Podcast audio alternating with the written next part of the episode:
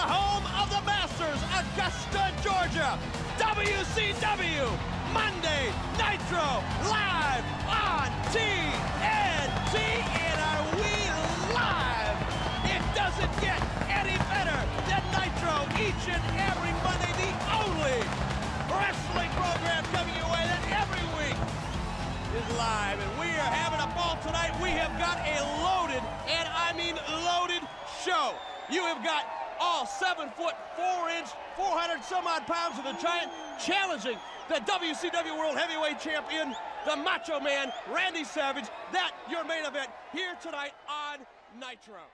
Hey everyone, and welcome to Where the Big Boys Play. Welcome to 20 Years of Nitro, our week by week breakdown of WCW's flagship show, where each episode is reviewed on the 20th anniversary of its airing.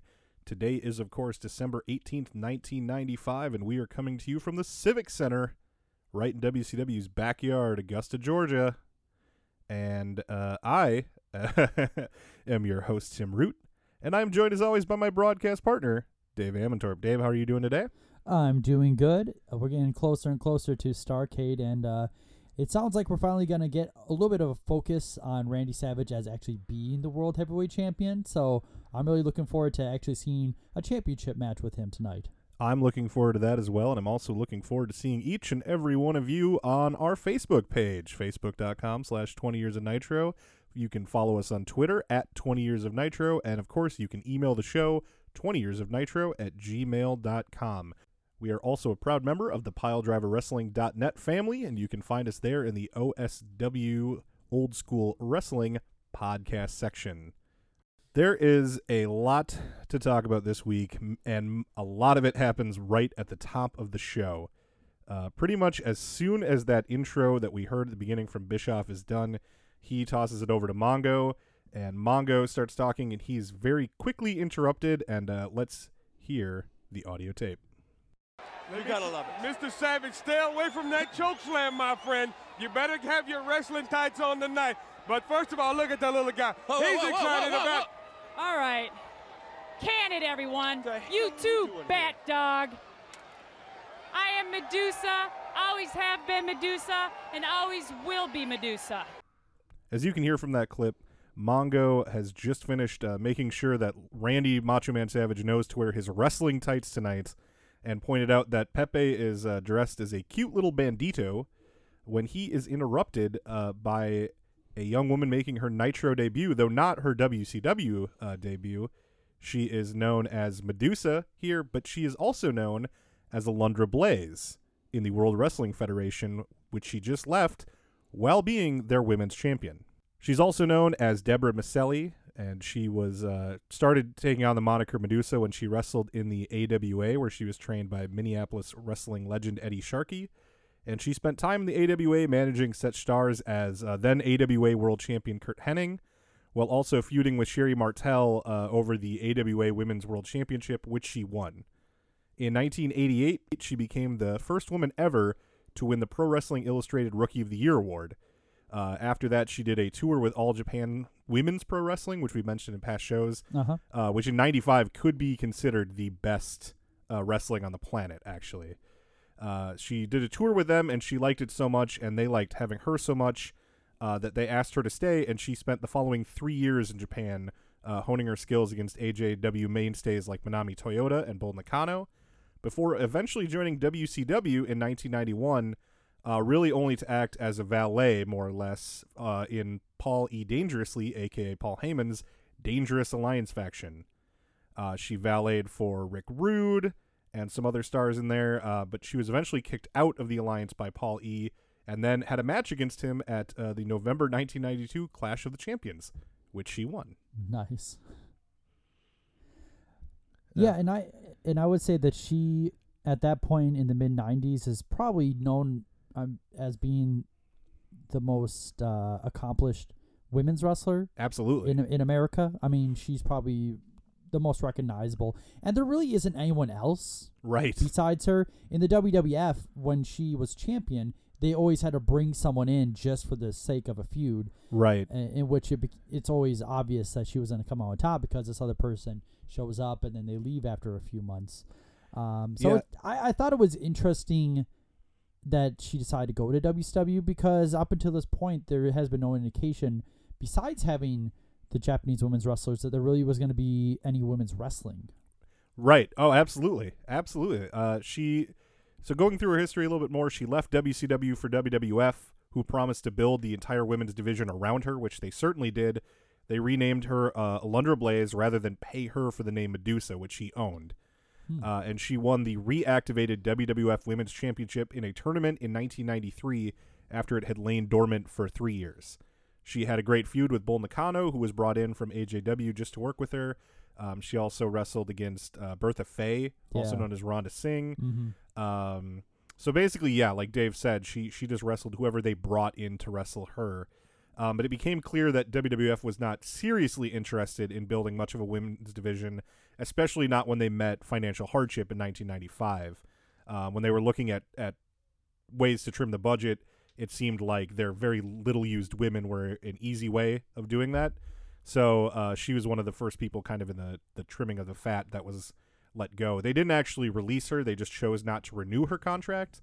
Um, and even though when they chose not to renew her contract, it was well known that she was negotiating with WCW, Okay. they never thought to take the belt off her. Apparently, it just didn't occur to them. Yeah.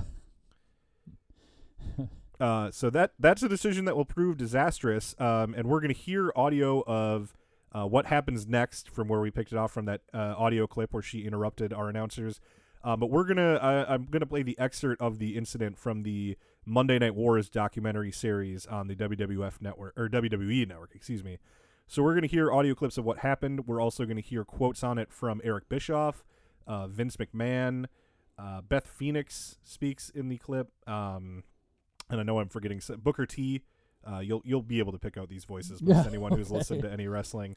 Um, so that's gonna be interesting. And then right from that clip, we're going to go into another clip that I ta- uh, took from the uh, Table for Three episode on the WWE Network, where uh, Deborah Miceli, aka Medusa, aka Alundra Blaze, sits down and has a conversation with Ivory and Molly Holly. Uh, and that the topic actually comes up. So this is probably the best opportunity to hear her side of the story. Uh, so it's it's a little bit long of a clip, but I think it's pretty illustrative, and we will listen to that now. We made a lot of news. There was a big buzz on the show. We knew that we could do things that nobody ever thought we would do, could do, or should do, and it would probably work. Eric Bischoff's desire to win at all costs produced one of the most infamous moments in sports entertainment history. Alundra Blaze's signing with WWE in 1993 had been a fairly low profile defection. But with the stakes higher two years later, she would return to WCW as Medusa, jumping ship to make an incredible splash. WCW Monday Nitro live on TNT and are we live? When Medusa came over, she had the WWE Women's Championship, and you know, she called me and said, "John, I've got this belt. Should I send it back to them? What should I do?" And I said, "No, don't send it back to them. At least not yet. Bring it to TV with you." This is the WWF Women's Championship belt. Whoa! I was able to convince her, against her will, that it was a great idea to just take that WWE Women's Championship and drop it right in a garbage can on national television. That indeed In it the is. Trash can. And that's what I think of the WWF Women's Championship belt. taking the WWE women's belt and throwing it in the garbage. That was unbelievable. I did see Alundra Blaze dropping the championship into a trash can. It was sort of a tawdry thing to do, uh, and it was a sort of a shot across the bow and uh, pretty much you know, kick in the groin, I think, as it was meant to be. When Alundra Blaze dropped the belt, you know, in the trash, I think it was disrespectful, um, first and foremost. It just let you know that the war was really on. This is where the big boys play, and now this is where the big girls play. WCW declared war on that night. So it was a big moment in the, in the history of wrestling. A Alundra Blaze made an impact that set off a chain of events behind the scenes, as well as what you saw play out on camera. Holy smokes! Medusa, the WWF Women's Championship in the belt right here on Nitro. The belt in the trash can on Nitro. I tell you what, I'm in shock. So I have known you for a long time, but when we worked together at WCW, I never asked you about throwing the title in the trash, and I think I was kind of nervous, like if it would bring up bad memories, and I'm just wondering if that's something you're open to talking about, or like I would like to hear your side of what happened. Tell, tell, tell. So do you really feel like there's sides to that? Let me, okay, I will answer that because I- I have a lot of respect for you for even asking. And after 20, 21 years, you're probably the only one that has ever asked. And, and what I mean by that, people ask me about the belt all the time, but they never asked about the true story. Hmm. And it- so I will answer that. However, I want to ask you first give me the perception of what it was to you and what you heard. Yeah, let's about hear the- that part. Yeah, yeah, let's hear it. Because the sh- the the, sh- the shiz-it. the shiz-it. The Yeah. shiz-it. Let's do it. Well, I had just heard that people were mortified and like it was such a disrespectful thing. How could she do that? Af- you know that this uh, title belt represented you know so many great things, and that she would disrespect it by throwing it in the trash. I mean, those were things that I had heard. Um, and the people are in the locker room, or are they fans, or both? Because it Um, means two different things. Uh-huh. You- I'm not asking names, Yeah. and it is 20 years later, so we, Yeah, we- we're cool with that. We're cool. I think everyone's cool with it. I felt the fans were really upset about it. Right. I thought the fans were. Okay, dressing room. Um, in the dressing room, I guess most people just focused on your career and didn't really care that much about the title belt in the trash. Yeah, because they understood the I think business? that I think so. I think that I mean at least the people I talked to in the locker Yeah. room were like, "Hey, the business has ups and downs and crazy things happen." Mhm. And So, so the yeah, that's fans, a great the fans question. were buying into it being. Well, that's good. That means I did Yeah. my job. I'm going to answer that with my fans. I did my job. The whole thing with that was I basically was let go from WWE. Again, it goes back to a conversation we had about not having the women criteria, Sure. whatever, to wrestle, and and and and It's Vin- harder than people know. Vince, Vince not, and Vince going through some adversities that he was at the time, from the IRS scandals to the Yeah. whole steroid Yes. scandals and all that. His Tough company time. was crumbling, and he didn't know what he was going to do. He's totally his mind is So if I was business and him at the time, I probably would have done the same damn thing. Meaning, what do we need to do? Downsize. We need to get rid of anything and anything because I got to focus on this. My money's depleted. Whatever. I don't know. That's speculation. Whatever. But what I would do. So they got rid of the women's division, and I was let go. Not in a bad way. It was just, you know, a, here you go. Here's your letter. We need. We're doing some changes. It's like, damn, shit, hellfire. Okay. So, um, in a matter of whatever, 24 hours, you know, how this gets out. And um, there's some other things that happen in between, and, and that's when I got the phone call. I heard you were let go. Is it true? Yeah, I, I was let go. What's up? Uh, well, uh, well, um, you still got that title? So um, I said, yeah. He goes, well, how would you be interested in bringing that on Monday night, Nitro? And um, let's talk about a contract. And I'm like, wow, less than 24 hours, doing whatever, and I'm already, my contract's good. Back then, they didn't have that whole six month clause where you couldn't wrestle somewhere else or whatever, so I was good yeah. to go. Good to go. I was like, damn, I have to put food on the table. I was the breadwinner. I had to do what I had to do. So I, I uh, jumped ship. Well, I was already let go, so I wasn't doing anything wrong. Nothing at all. And um, I was doing what any male or female would have done in the business at that time when you had to survive. Yep. Because I wasn't about doing anything, you know, unethical, more, you know, Mm-hmm. anything. So I said I did. I went over there. I brought the belt, not knowing what was going to happen. And then he came in. He talked to me. He said, "Deuce, where's that belt?" And I said, "I got it, but man, it's I got to give it back." You know, I, I uh, well, how about you throwing that title in the trash tonight live on TV? And I said, just so I get it back, I need to give it to Vince. Yeah. And I was Yeah. always thinking, I wasn't thinking like I was going to make this, all the shit that happened. I truthfully never thought it would blow up the way it did. And I was, I was kind of hurt that I, you know, was one of the first to go because I worked so hard. Sure. I loved my job in wrestling. So I said, yeah, I can do that just so I give it back. It's probably no big deal. I'll just go in there, and blah, blah, blah. And I thought, God, this would be a great angle. People are going to love It's it when I do. angle. God, people will probably talk about it. You know, that's, and I swear to God, that's all I thought. Mm-hmm. 21 years later, it is like the most talked about thing, and I just, I just like, damn. What the hell happened? Well, I don't understand that. You I know, just- I, I think why? that I think that. But it was the start. I started the frickin' Monday Night Wars because of that. You know, yeah, and you know and that what was else? the best thing, though. So there you have it. Uh, Dave, do you agree with uh, Medusa's assessment that this incident that that unintentionally that she started the Monday Night Wars? No, I I wouldn't go that far. Um, but now when I think of it and kind of hear people talk about it, that whole incident that was the WWF's fault, you know, Mhm. because they allowed this person to leave with a championship, uh, and clearly they so devalued that ch- championship they didn't even care to even uh, make sure that she didn't have it when she's going over to this other promotion that they realized she was talking to them anyway. So uh, it's another sort of thing with Eric Bischoff where he, he he sees an opportunity that WWF has presented him, Right. and he takes advantage of it, and and he's shown he's done that before. He'll do it again. He'll do it whenever he can, and uh, yeah, it's a very it's a very iconic moment in Nitro history, and for the fact like if they if WWF did not if they like got the belt from her beforehand, Mhm.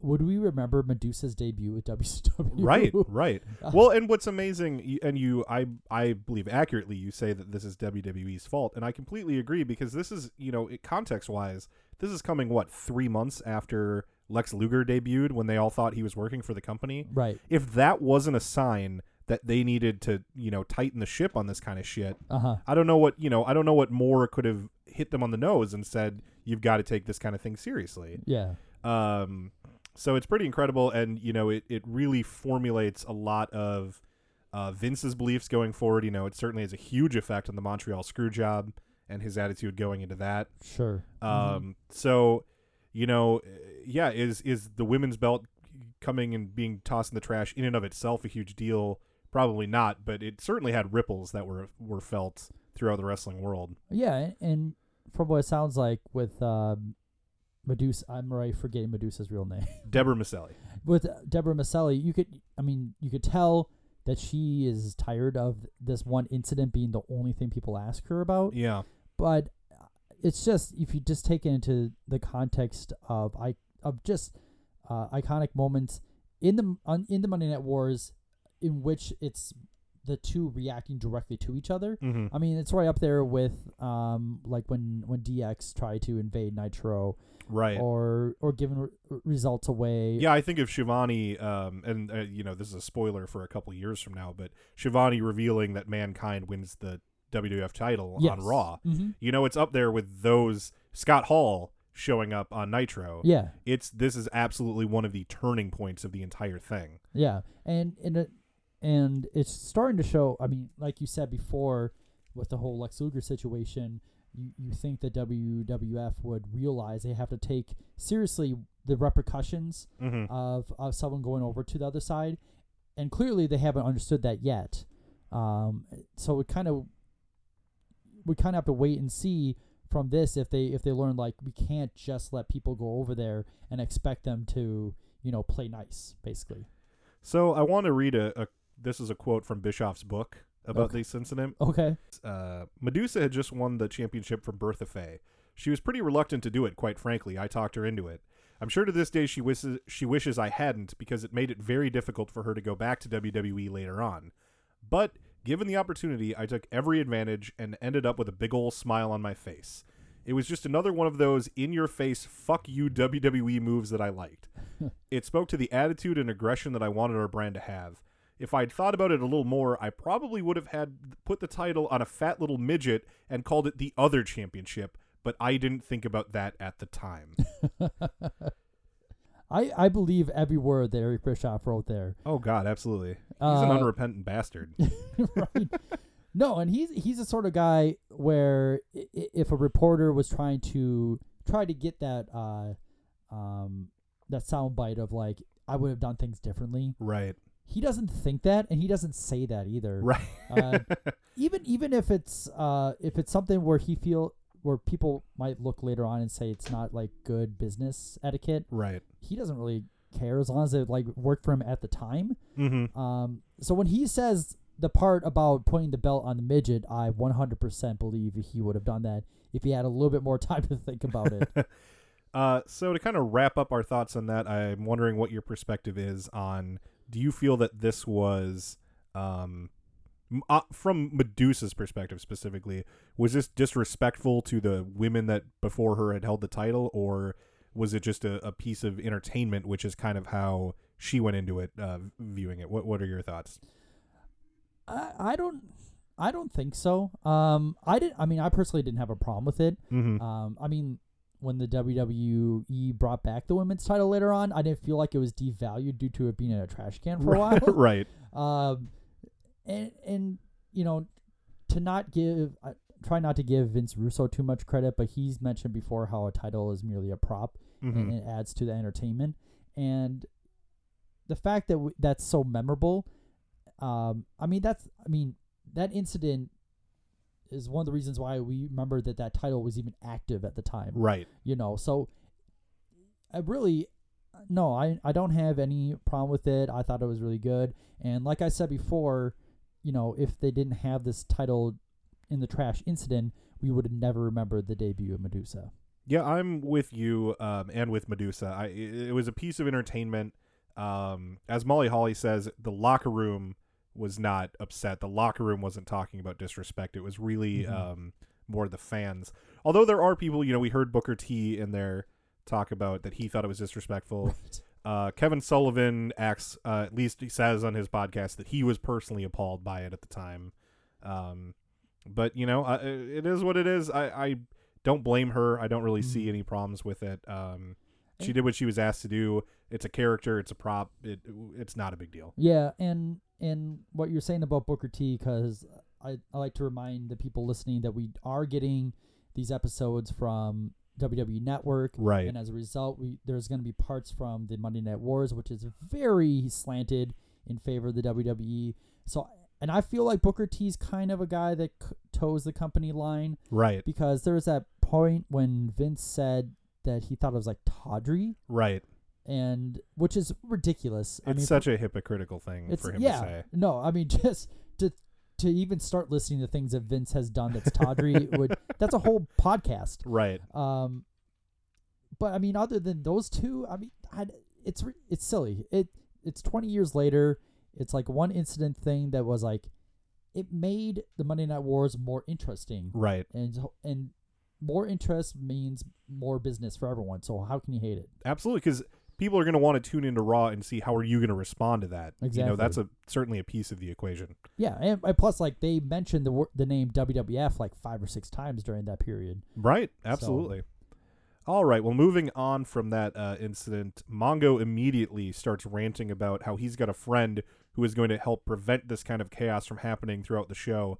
Um, while he's talking, Bischoff pulls the belt out of the trash and kind of smugly displays it towards the camera because he's Yes. such a little cock. Yeah, I for, I forgot that part. I forgot that like he did this little like, but then he just kind of like discards it again. Yeah, yeah, what a- just just make sure Uh. that like you, you know that he wanted to do that too. Uh, so out comes Mongo's friend and its former WrestleMania competitor and Super Bowl champion, William the Refrigerator Perry. he played with Mongo on the Chicago Bears, including winning the Super Bowl in 1985.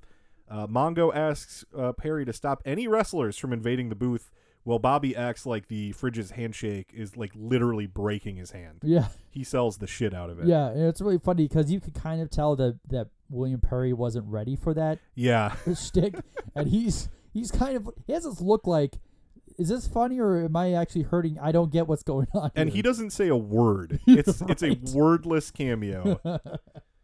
Flair's music hits, and we go down to the ring. Uh, Ric Flair is going to be taking on Eddie Guerrero. So uh, the announcers don't mention it at all, but presumably uh, Eddie beating Pillman in that match a few weeks ago when he was supposed to take on Flair Uh-huh. has maybe earned him this match.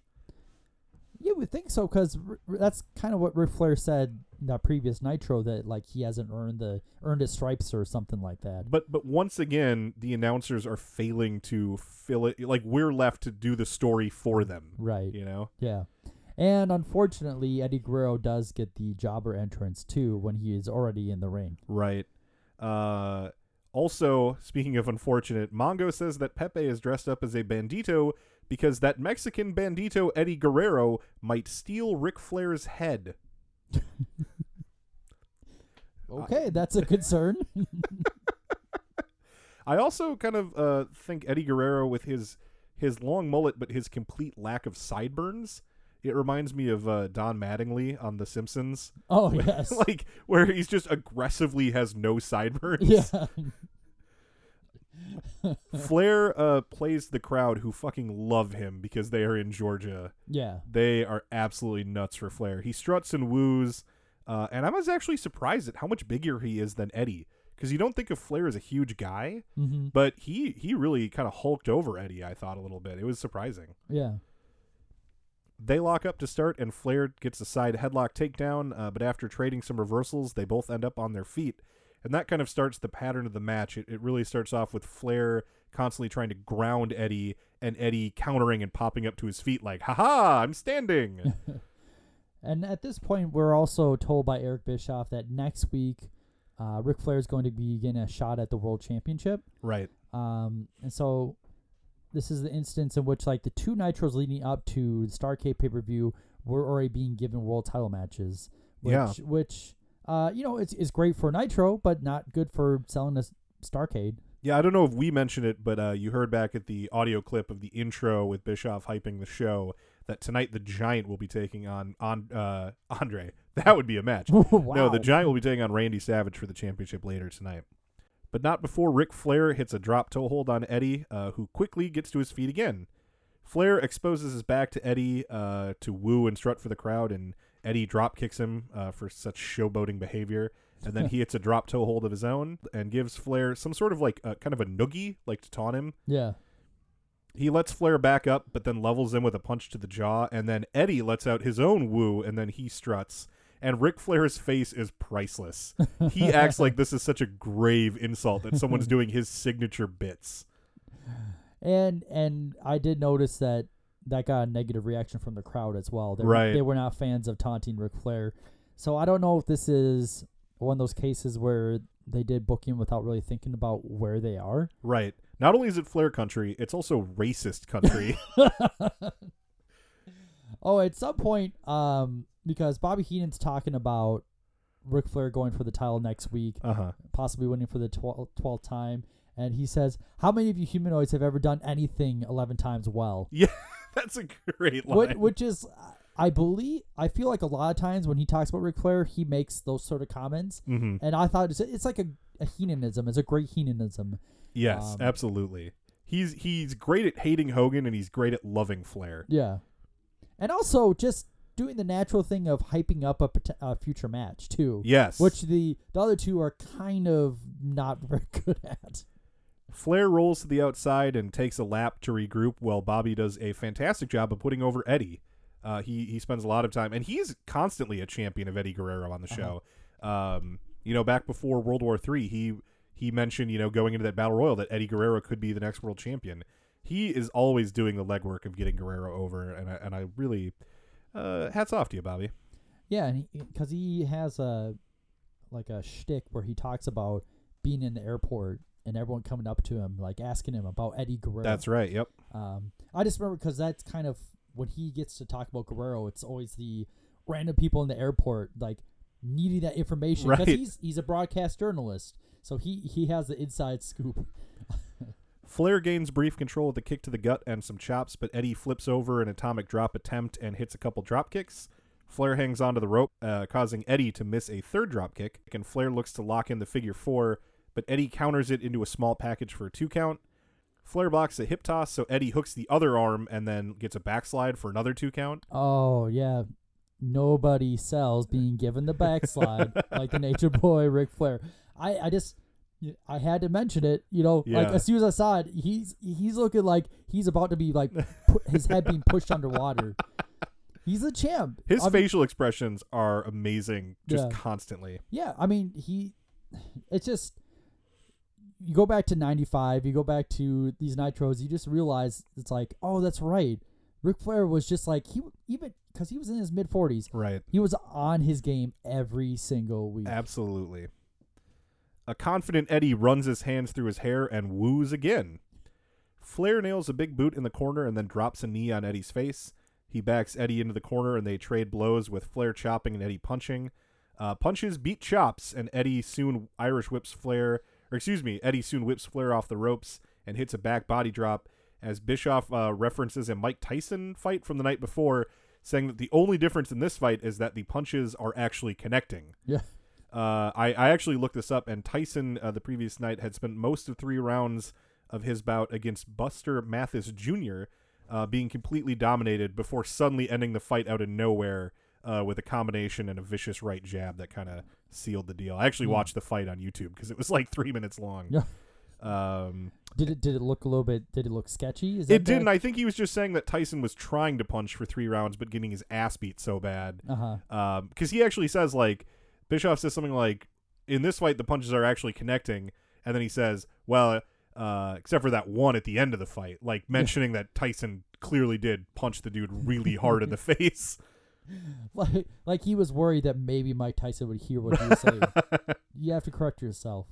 Eddie gets a tornado DDT for a two count. He then walks up the ropes and hits a Hurricanrana for another two.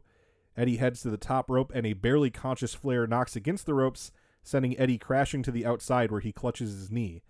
Flair, sensing weakness, beats the crap out of Eddie against the guardrail in front of a little family that is like over the moon with happiness that a man is getting beaten mercilessly in front of Yeah. them. Uh, a couple points here. First, uh, Eddie Guerrero falls off the top rope when Ric Flair hits the middle rope. Yep. Um, and also, when Guerrero's down, the camera comes up to him. You could hear him go, "Oh, oh, my knee." Just Now that's selling. uh, back in the ring, Flair attacks the knee with a few more kicks uh, before locking in the figure four.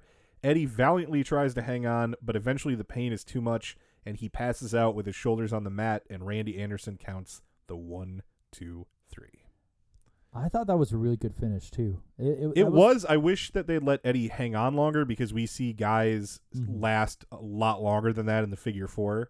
But I do think it's a good ending. It doesn't really weaken Guerrero. He, you know, freak accident hurt his knee, and Flair's got a finisher that targets the knee. Yeah. passes out from the pain. That's you know nobody can blame him for that. And also, Flair was using the ropes too, which gave him like further leverage for Right. that. So, um, no, I thought this was a, a really good match, and uh, also that Ric Flair did a really good job of selling for a guy whose style he's just not used to facing.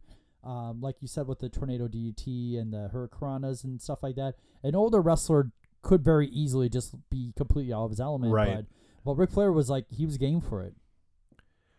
Arn uh, joins Flair in the ring, and unfortunately, Eddie becomes an immediate afterthought. Yeah. Uh, because Gene Okerlund follows Arn into the ring and tries to interview uh, Arn and Flair, and at first they're too busy just casually kicking Eddie out of the ring. uh, Okerlund threatens to end the interview if they don't stop kicking him, which seems like really weak punishment. Like, what the hell do they care? Like, Right. great, I don't have to answer your goddamn questions. who who gives a shit? Or, or Ric Flair's probably like, no, you want to interview the Nature Boy. Don't, these threats don't mean anything. Uh, so let's now go to the audio clip of that Flair and Arn promo. Thank you very much, Eric Bischoff. Ladies and gentlemen, we are live. I'm with uh, two of the four horsemen. Arn Anderson, hey, knock it off. Ric Flair, I'll cut this interview down right now. You either discon... Get him off that kick. I guess what you're trying to say is we're on a roll. This week is Guerrero. Last Saturday night it was Johnny B. Bad, and last week it was Paul Orndorff. Well, let me preface this situation by saying, Paul Orndorff, I respect you as being a hell of a man and a hell of a wrestler. But understand one thing the law of physics says this. For every action, there's an opposite and equal reaction. And you felt how the horsemen react to situations. So I guess what I'm trying to say is we got two ground rules as the horsemen. You don't put personal achievement ahead of the success of the group. And number two, you jump on one of us, you jump on all of us. Ric Flair? I guess what happened is I'm showing the enforcer. Devil, what is it, man? Wait a minute. I've respected both you guys for a long time.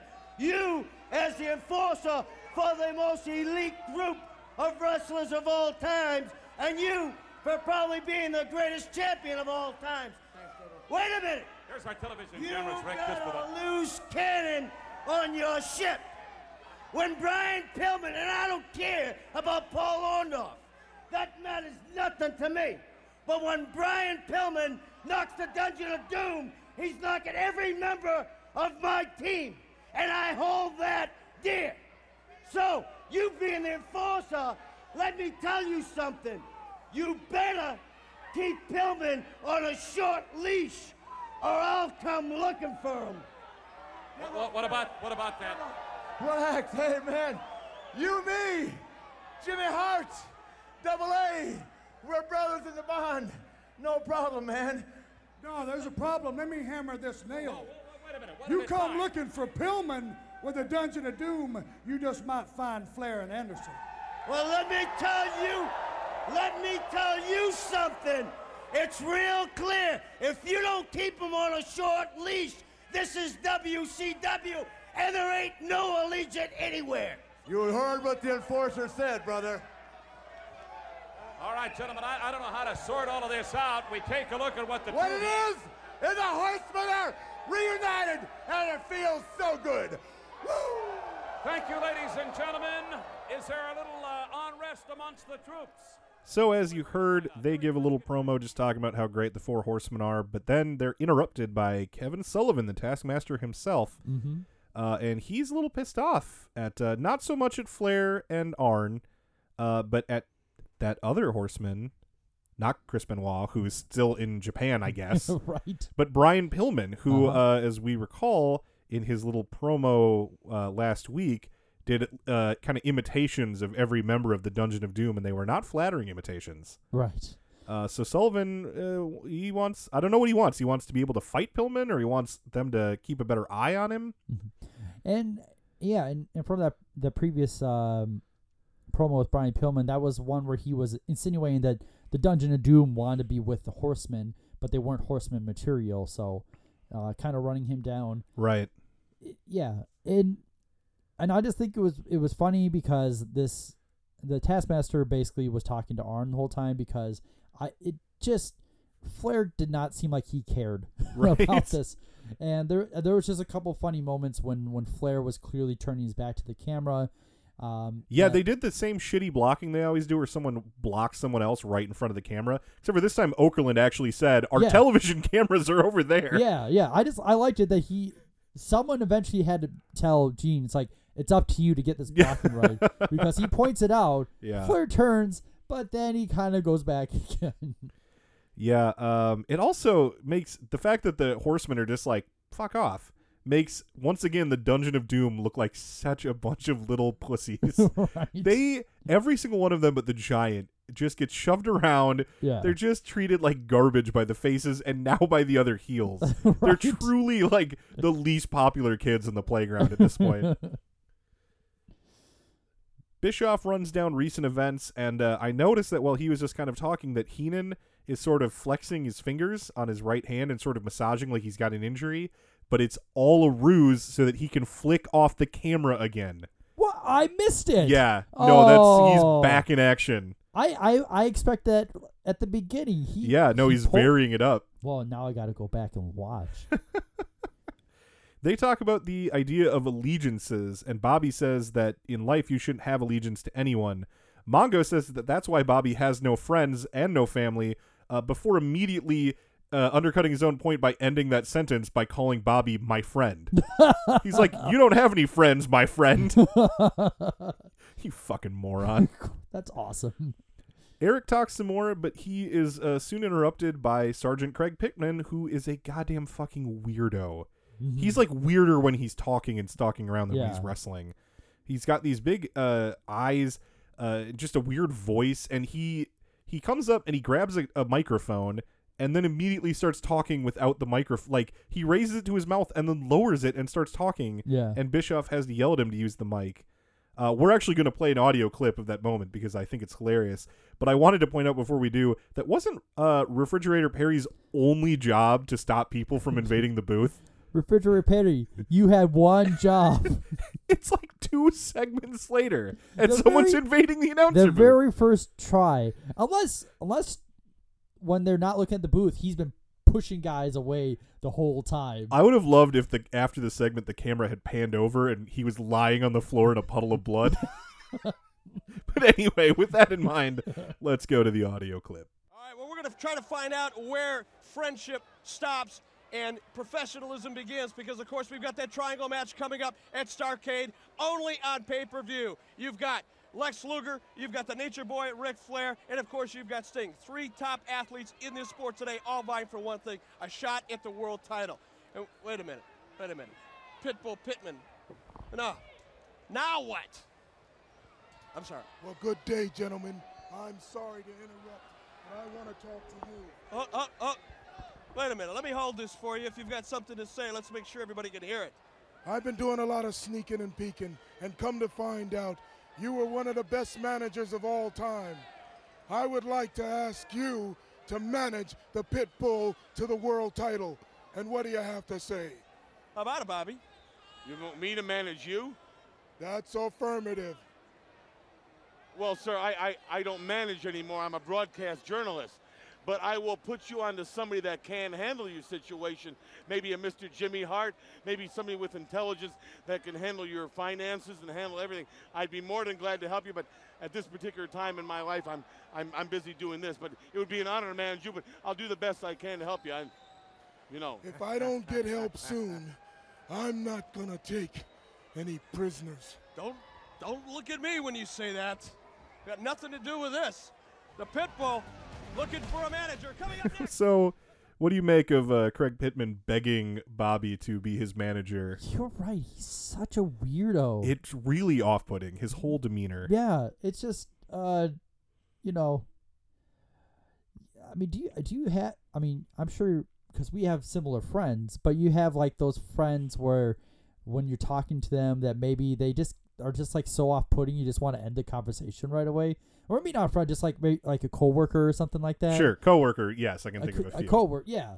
And that's kind of what he reminds me of. It's a, and like Bobby Heenan, you almost got like that vibe from him, Right. Where he's like, he's like, no, no, I can, I can help you. Yeah. I just, it just. I don't want to associate with you personally, but if I can pawn you off on someone else Yeah. and make sure that you don't come shoot me when your inevitable shooting spree happens. right. Jesus. That was such a weird segment. We go to a commercial, and when we come back, Lex Luger comes out with Jimmy Hart as uh, his opponent, Marcus Alexander Bagwell, has got the jobber entrance now. Yeah, and not only that, they took away his middle name too. I've noticed that. Yeah, his just- co- his little promo ju- or uh, graphic. That's what Yeah. I'm trying to think of. Just says Marcus Bagwell. Beca- which which helps for when it's when you're typing up the name because that Marcus Alexander Bagwell is kind of a lot. Luger overpowers Bagwell with a hip toss. Uh, Bischoff starts to say that Bagwell is one of the few athletes who can compete with Luger before kind of noticing that Luger is dominating the match so far. And he goes, uh, in the gym. But of course, this is not the gym. Uh, I uh, after the hip toss, I really liked. We got kind of a Luger moment where he he turns and tries to hype up the crowd. Yeah. and then I. To his benefit, Yeah. remembered immediately that he's a heel. Right. So went over and gave Jimmy Hart a high five. We've got another amazing moment afterward that I, I I rewound this and laughed at it like a dozen times. Bagwell hits a monkey flip on Luger, Uh-huh. and Jimmy Hart just yells through his megaphone, "Monkey flip!" like, is he telling Lex what move is happening to him right now? Because, like, I guess you could say that he was trying to warn him, but it, it happens like during the move. There's nothing that can be done about it at that time. I would like he's just yelling what's happening to his client, I guess. Bagwell hits a drop kick and an arm drag, and Luger heads to the outside to regroup.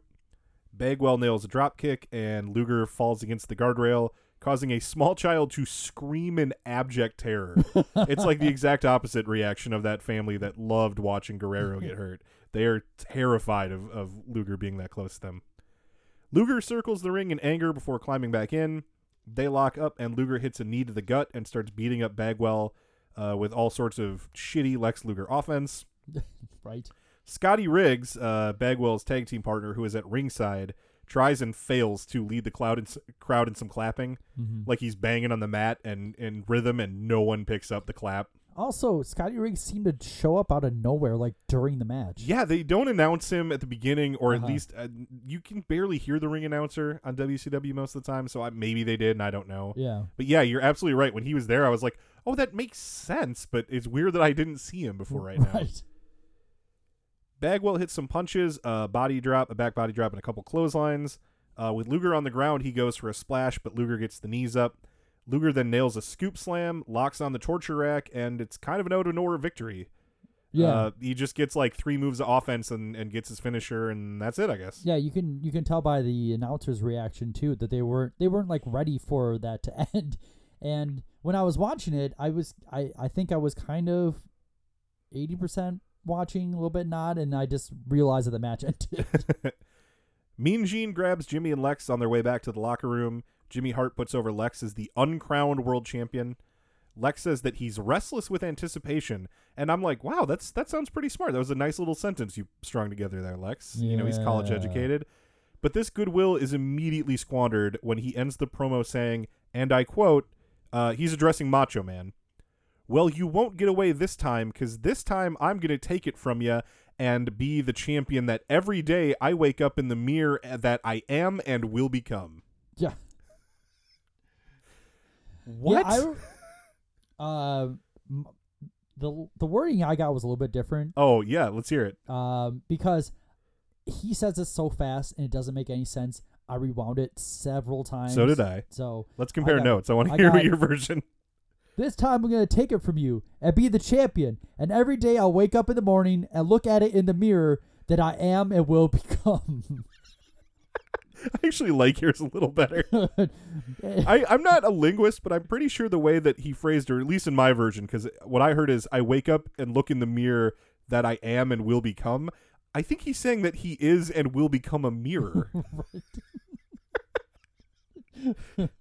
Good God. Uh, we get uh, going into commercial. We get a promo fight image uh, that coming up next is going to be Sting versus Earl Robert Eaton. Uh, we get a commercial and a promo for Saturday night, but sadly, Saturday night doesn't look to have anything hilarious on it this week. No. no Hacksaw Jim Duggan goes to Ireland. right. I'm s- I, I'm still trying to find. I'm still trying to find that particular one. That because that's the one that also the Disco Inferno debuted his Right. music video. Yep, yep. Oh god, that's one for the 80s. Yeah, there's if hey, if any of you out there are members of like any private invite only wrestling torrent sites, because I know there are some, Mhm. uh, please send an email to 20 years of nitro at gmail.com because I gotta get me some Saturday nights. I'm dying. Yeah. Robert Eaton comes out uh, after the commercial along with Jeeves, his gentleman's gentleman. The former beautiful Bobby Eaton is a veteran tag team wrestler who debuted uh, in 1976. A longtime tag specialist, he found his best biggest success as part of the Midnight Express alongside his partner Dennis Condrey. Managed by Jim Cornette, they would famously feud with the Rock and Roll Express off and on uh, over like decades, basically. Oh, yeah. Across multiple promotions, including Mid South Wrestling, World Class Championship Wrestling, and Jim Crockett Promotions. After years in WCW, both in and out of tag teams, uh, Eaton was eventually released by Bill Watts, uh, and he went and spent time in Smoky Mountain Wrestling, only to be rehired by Eric Bischoff once he ascended to power. A series of vignettes uh, showed Lord Steven Regal teaching Eaton how to be a proper English gentleman, uh, despite the fact that he's from like Alabama. He's from Huntsville, Alabama. um, before he was eventually knighted by a fake queen on an episode of WCW Main Event. Oh, nice. Thereafter, the two would appear together as a tag team known as the Blue Bloods. Uh, Bischoff makes fun of the name Jeeves as they come out, saying that it sounds like a skin condition. I don't know what that like. I've got Jeeves. That doesn't really sound like a skin condition to me. Bad case of Jeeves. Out comes Sting. Uh, he nearly trips on something in the entranceway and then looks at the camera and goes, Watch your step. Watch your step.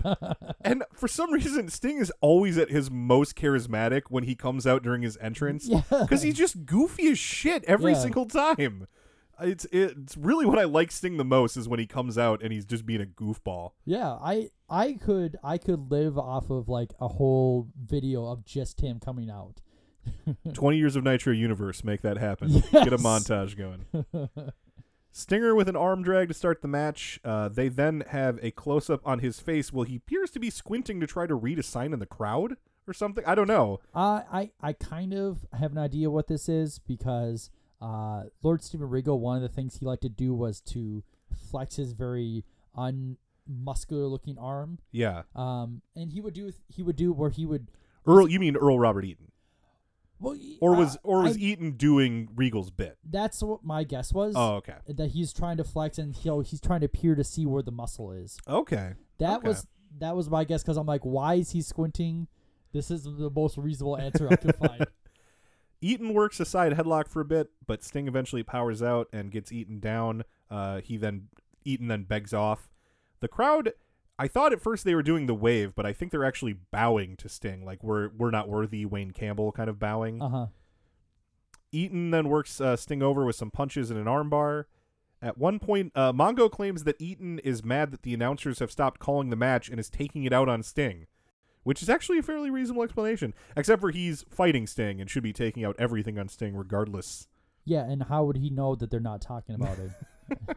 I do like though that he's that Mongo of all people is calling attention to the fact that they are failing to call the action in front of them. Eaton heads to the top rope for a splash, but Sting moves and Eaton uh, takes he misses the splash, but he takes the bump completely on his knees. It looked it looked Oh. kind of painful. Yeah. Sting hits some chops and a stinger splash, locks on the Scorpion Deathlock, and he uh, taps out Eaton quickly. That was a very very quick victory. Yeah, I, I just made a note that uh, Ian actually did like the tap out on the mat, which you don't see very often at that time. That's very true. Uh, so that means that already in Nitro, all three members of the upcoming Triangle match at Starcade uh, have picked up victories. So they are all looking strong. Although it is notable uh, that Flair looked the weakest in his victory. You know, he he sold most of the time, whereas Sting and Luger kind of were more dominant. Yeah, but Flair had a lot better competition. Well, and it makes you know it fits Flair's style better too. Yeah, true. Gene is in the ring with Sting. Uh, Gene, like he just bitches about not being home with his friends during Yeah, the holiday season. He did. He just openly complains about He's it. He's like, you know, I'd rather be sucking down eggnog next to the fireplace at this time of the year rather than conducting business. He's, Yeah. He's like, he, he's, but he's like, anyway, you know, everyone hates their job, so I, He asked Sting about the triangle match, and uh, let's hear what Sting has to say about that triangle match. All right, Eric Bischoff, this is a very difficult time of the year for me to be talking about uh, some business that is being conducted at World Championship Wrestling. I like to think of maybe uh, uh, horsing down a couple of eggnogs at this time of the year with some friends around a, a warm fire. But Sting, you and I have got to discuss what's coming up a mere nine days from now at Starcade, the granddaddy of them all in Nashville, Tennessee. The triangle match. Of course, you're going to be involved in the team competition, but the triangle match pits you against Ric Flair and Lex Luger. Well, I think the entire world knows exactly what I think about the nature boy Ric Flair. I will not forget what you did to those little kids out there. No, I won't. Not even after two Scorpion Deathlocks, I will not forget. That goes without saying. But now, my best friend, the total package Lex Luger, I'm a little miffed, Mean Gene, with my best friend's comments on going through all the talent here at WCW as though the Stinger's not even here. He omitted your name. Oh, well, in passing, he admitted my name, okay? All I gotta say is, I've been World Heavyweight Champion on five different occasions, and I would love to make it six, Mean Gene, six times! Thank you very much. Maybe Lex Luger and Sting can talk it all over over an eggnog this holiday season. Eric, I don't know what you make of it. I'll tell you what I make of it. Uh, anything to say about that Sting promo? I, I kind of thought it was kind of flat, honestly. It wasn't, you know, I've I've said on the show that I wasn't a Sting fan coming in, but he's won me over a lot of times. Uh-huh. This I thought was a very flat promo. yeah, I feel it, it feels like uh, for all three competitors, they're kind of just going over what they've said before. Mhm. Uh, there's just not, there isn't really a lot of enthusiasm behind I it. think you know they're probably they're thinking what Gene's saying. They would. It's December eighteenth. They'd rather be home with their families. That's Yeah. that's a legitimate comment. Yeah. know? Um, but Sting mentions that he won't forgive Ric Flair for what he did to all those little kids. Right. Yeah. And I I can't for the life of me remember or know I what he's talking about. I think about. he's talking about when Flair turned on him back at Halloween Havoc. I think he's saying you attacked me. I represent the Stingers by turning on me. Oh, yeah, okay. That's what I'm. I think he's. yeah, but I mean, he just said it in such like a, a general way. I'm like, did he do something to little kids? Did Ric Flair murder a bunch of kids and I forgot about it and he got away with it? Is that a thing? and Flair's like, oh, you're going back to that again. Next up, we're going to get Macho and the Giant in our main event uh, for the WCW World Championship, uh, but not before a commercial, including a promo for Halloween Havoc on VHS. yes. Eric Bischoff thinks that the Monster Truck Challenge from Halloween Havoc was really cool. Oh yeah, he's. He, oh my god. The Dungeon of Doom's music uh, plays, and out comes the giant. Bobby says that the giant walks where no other man can walk, straight forward. Huh. okay. I think technically he says straightforward and then pauses and says to victory, but I still think that's a bizarre thing to say. right. The champ uh, comes out next, and a child sign informs us that the Macho Man rules while the giant drools. Oh, They really got him. Terrific work. And given that time where the giant yelled into the camera like three or four weeks ago, and a No, it's- ton of it's- spit hit the, I it's was, a, it's a fact. It's yeah, not it's a taunt. very accurate. He's just stating that the giant drools a lot. So the beginning of this match uh, sees the powerful giant keep trying to get Randy, but Randy is using his speed to avoid him. Uh, he keeps just kind of ducking around and then picking his spots to to hit some punches, um, and then eventually jumps on the giant's back for a sleeper attempt. The giant stumbles around for way too long. Yeah. Before grabbing Macho by the head and flipping him over down to the mat. Uh, Jimmy Hart idiotically distracts the giant, allowing Randy to nail him from behind, from behind, which then sends uh, Hart sprawling to the outside. Randy tries to slam the giant for some reason. He has an injured arm and he thinks I'm going to body slam the giant. It makes no sense. Yeah, and the one thing I don't like when someone's obviously not gonna body slam him, they get they the way they wrap their arms around him it makes it super obvious. Like one arm like between the legs, but another one like around the waist. Right. Like no position whatsoever to body slam someone. Uh, Giant hits some clubbing blows to the Macho Man's back. He whips Randy to the corner and kicks him before uh, slamming him down to the mat. Giant looks winded as hell three minutes into this match. and, uh, you know, a young Paul White was a drinker and a smoker, so it is not really shocking that Yeah, right. uh, his cardio. I mean, he's in great shape, especially compared to, you know, him in five years, three years. Right. Yep. Um, but he, yeah, he he's definitely winded very quick. Mhm. Although I guess I don't expect him to go jogging. You know, I don't know what kind of cardio I can expect someone to put on like those knees and stuff. it's probably pretty limited. He calls for a choke slam, uh, but then instead locks in a bear hug as we go to commercial, and then immediately coming out of commercial, he hits a body slam and calls for the choke slam, the exact spot that he had just done. So I think what happened is he hit the body slam, called for the choke slam, remembered there was supposed to be a commercial break, and locked on a rest hold. And then when he knew that they came back, he went back to the spot that was supposed to be following the commercial. I yeah, I could buy that. Macho powers out of the chokeslam attempt and claws the giant in the eyes or pulls his hair or something. It's like really unclear what he does. yeah. Kevin Sullivan is now standing on the ring apron and Macho goes for him, uh, but the giant fails to understand that the reason that Sullivan did that was to distract Macho Man because he's just he's so green that he doesn't get that. Right. So he just kind of stands around while Macho Man acts distracted for a bit, and then Macho Man is like, "Okay," so he goes back and just starts punching the giant because he doesn't know what else to do. Giant picks up Randy and hits a backbreaker for a two count. The giant picks Randy up by the throat and tosses him across the ring uh, like a rag doll. It's freakish how strong the guy is. Yeah. Savage rolls all the way out of the ring to the floor. Giant follows him to the outside where some rubes dressed up like Hogan in the front row just really give Giant the business. They're dressed like Hulk. One's got a blonde mustache, Yeah. Um, and keep that in mind as uh, as we talk about next week's episode, but we'll get there when we get there. Yep. The giant effortlessly lifts Randy over his head and tosses him over the top rope and back into the ring.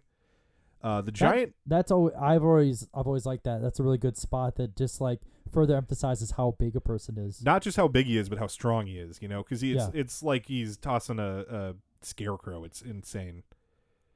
Giant then goes to the top rope and tries to hit a splash on Randy, but Randy moves, and thank God he moves because the giant has no control over his body when he jumps.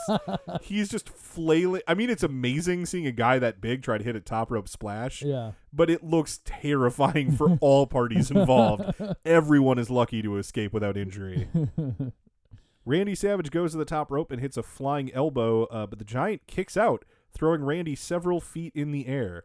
Uh, the, the announcers kind of compare different things that he threw Randy off like, with Bischoff offering he just threw him off like a loaf of bread. I guess you're commonly just throwing those around the house, Bischoff. Just laying around with a loaf of bread on you.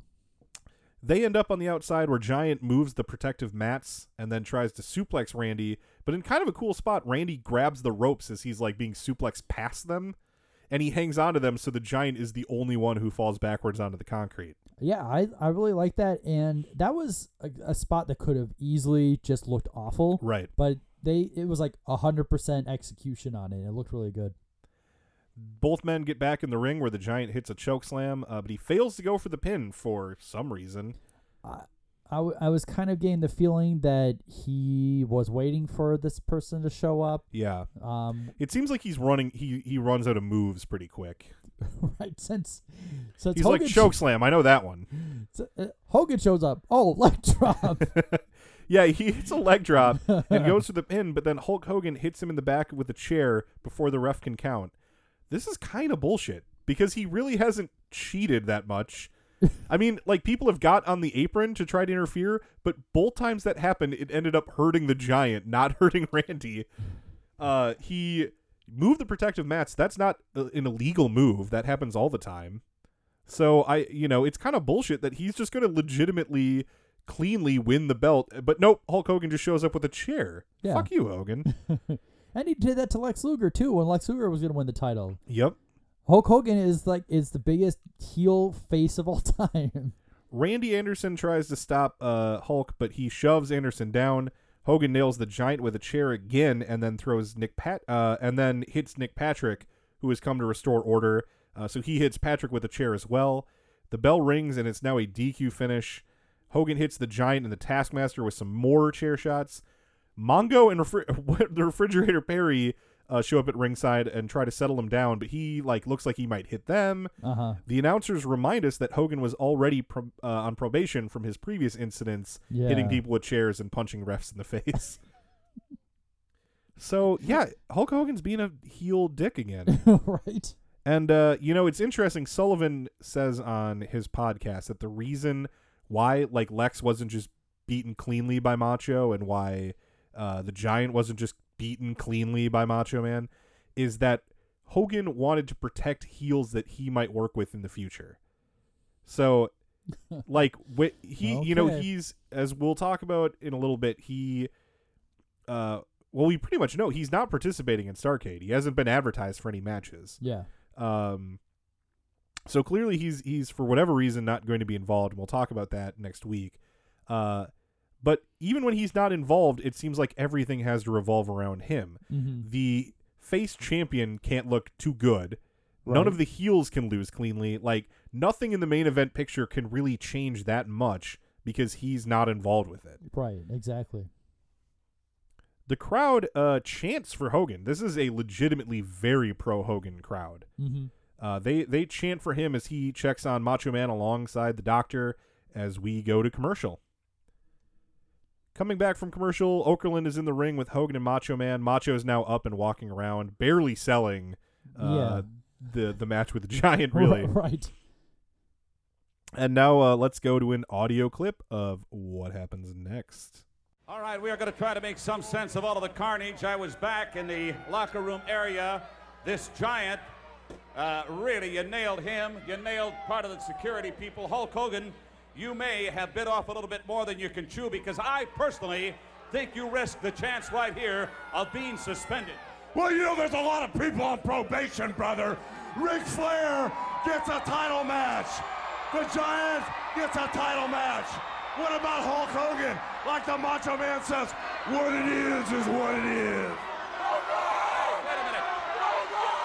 Comes a giant trying to make his way. The Pitbull, Kevin Hogan back. And Hogan, Hogan is absolutely losing his mind. He's suspended. He's out of it. He's out of it. I tried to get William and myself to get up there and stop this carnage, but he might, I I don't want to see this man get suspended for life. This is a metal chair.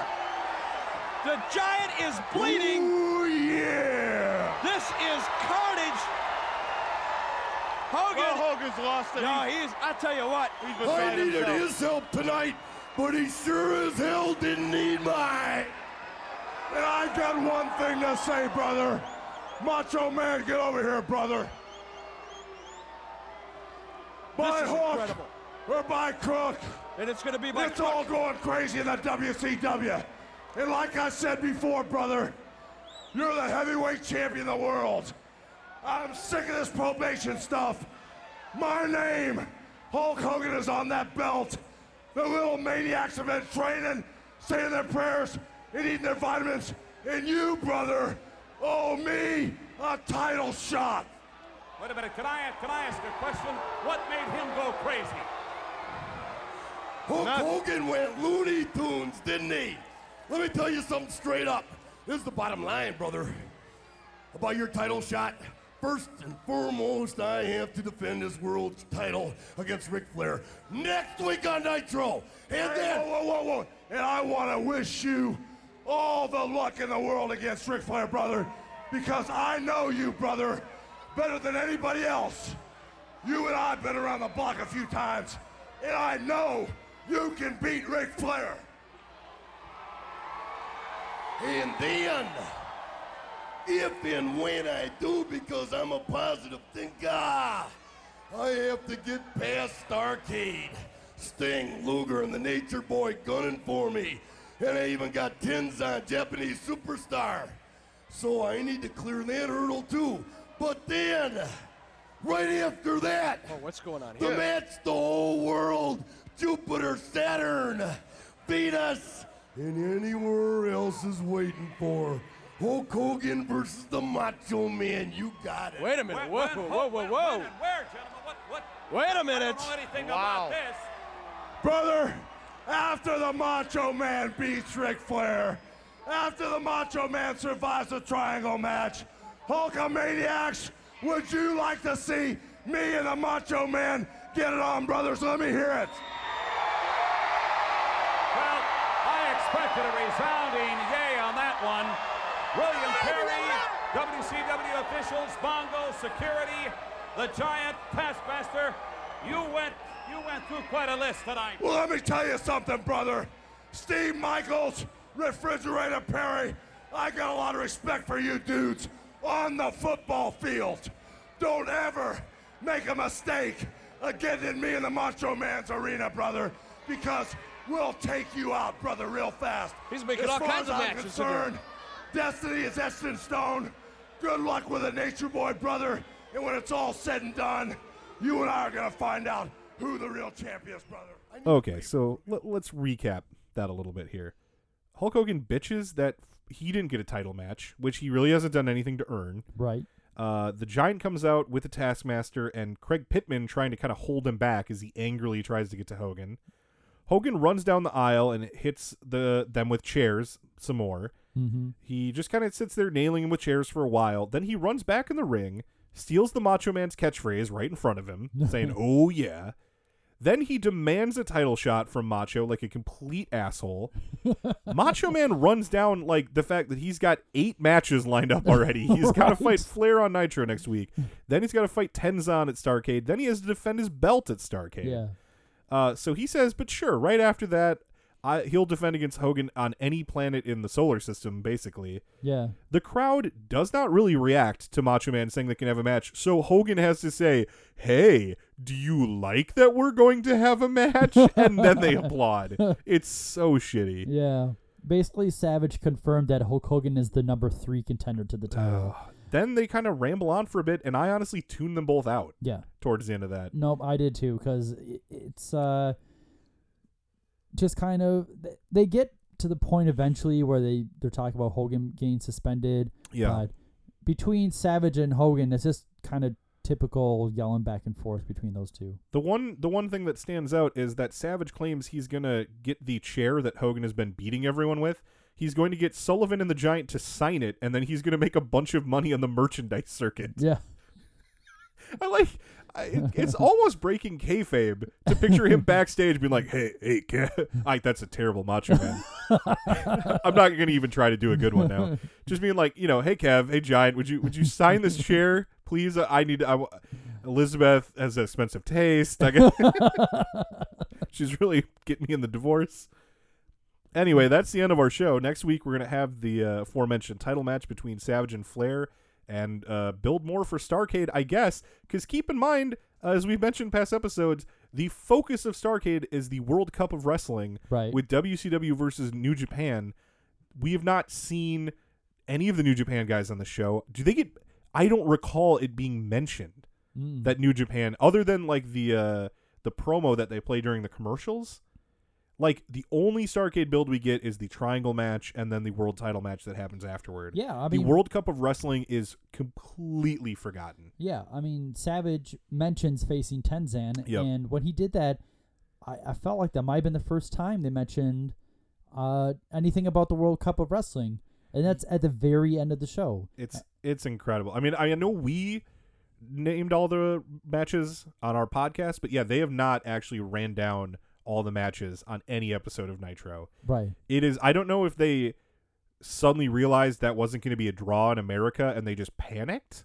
I really don't know, but Mhm. they clearly uh were going to go one direction with Starcade and then freaked out and started going another direction. Yeah. Because I don't think if their original intention was to have the triangle match and the world title match, they would have booked the World Cup of Wrestling in to begin with. You know what I mean? It seems like that was a panic move. hmm In our Raw recap this week, Jeff Jarrett defeated Fatu by disqualification when Ahmed Johnson interfered.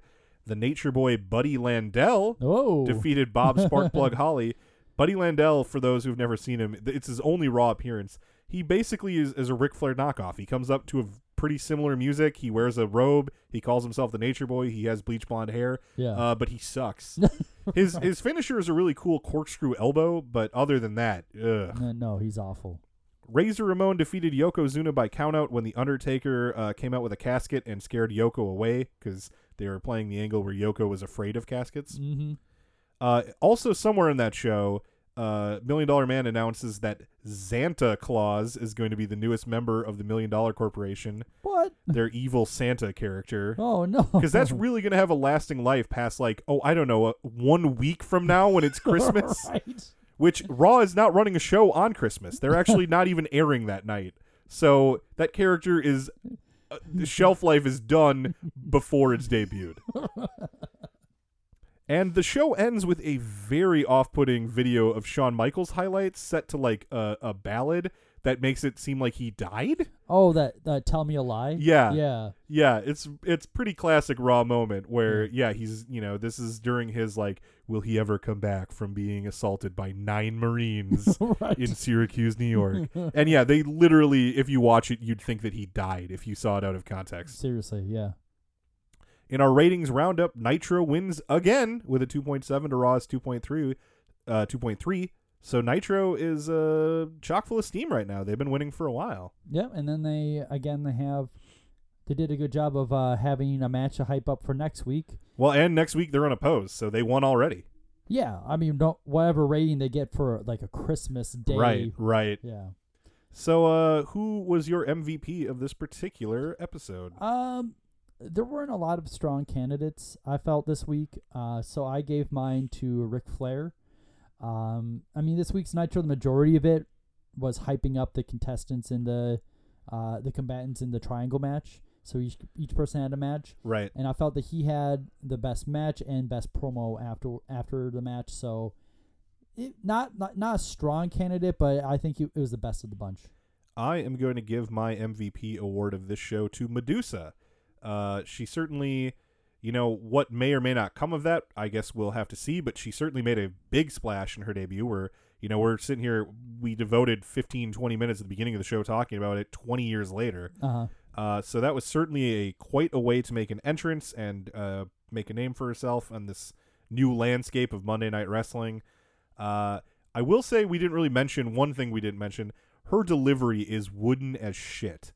She's like, "Shut Yes. up, you too, bat dog," and Yeah. it's so clearly like written beforehand and not something she comes up with on Oh the no, spot. she she definitely has talking points to remind you that her name is Medusa now, Yep. not Alundra Blaze, that she's in WCW, and this they want to get over the phrase where the big girls play, and Yep. she kind of when she doesn't know what to say, kind of goes back to stuff like that. So now that I've run her down, I'm going to give her my MVP award. Hooray! what is your match of the night? Uh, my match of the night is Eddie Guerrero versus Nature Boy Ric Flair.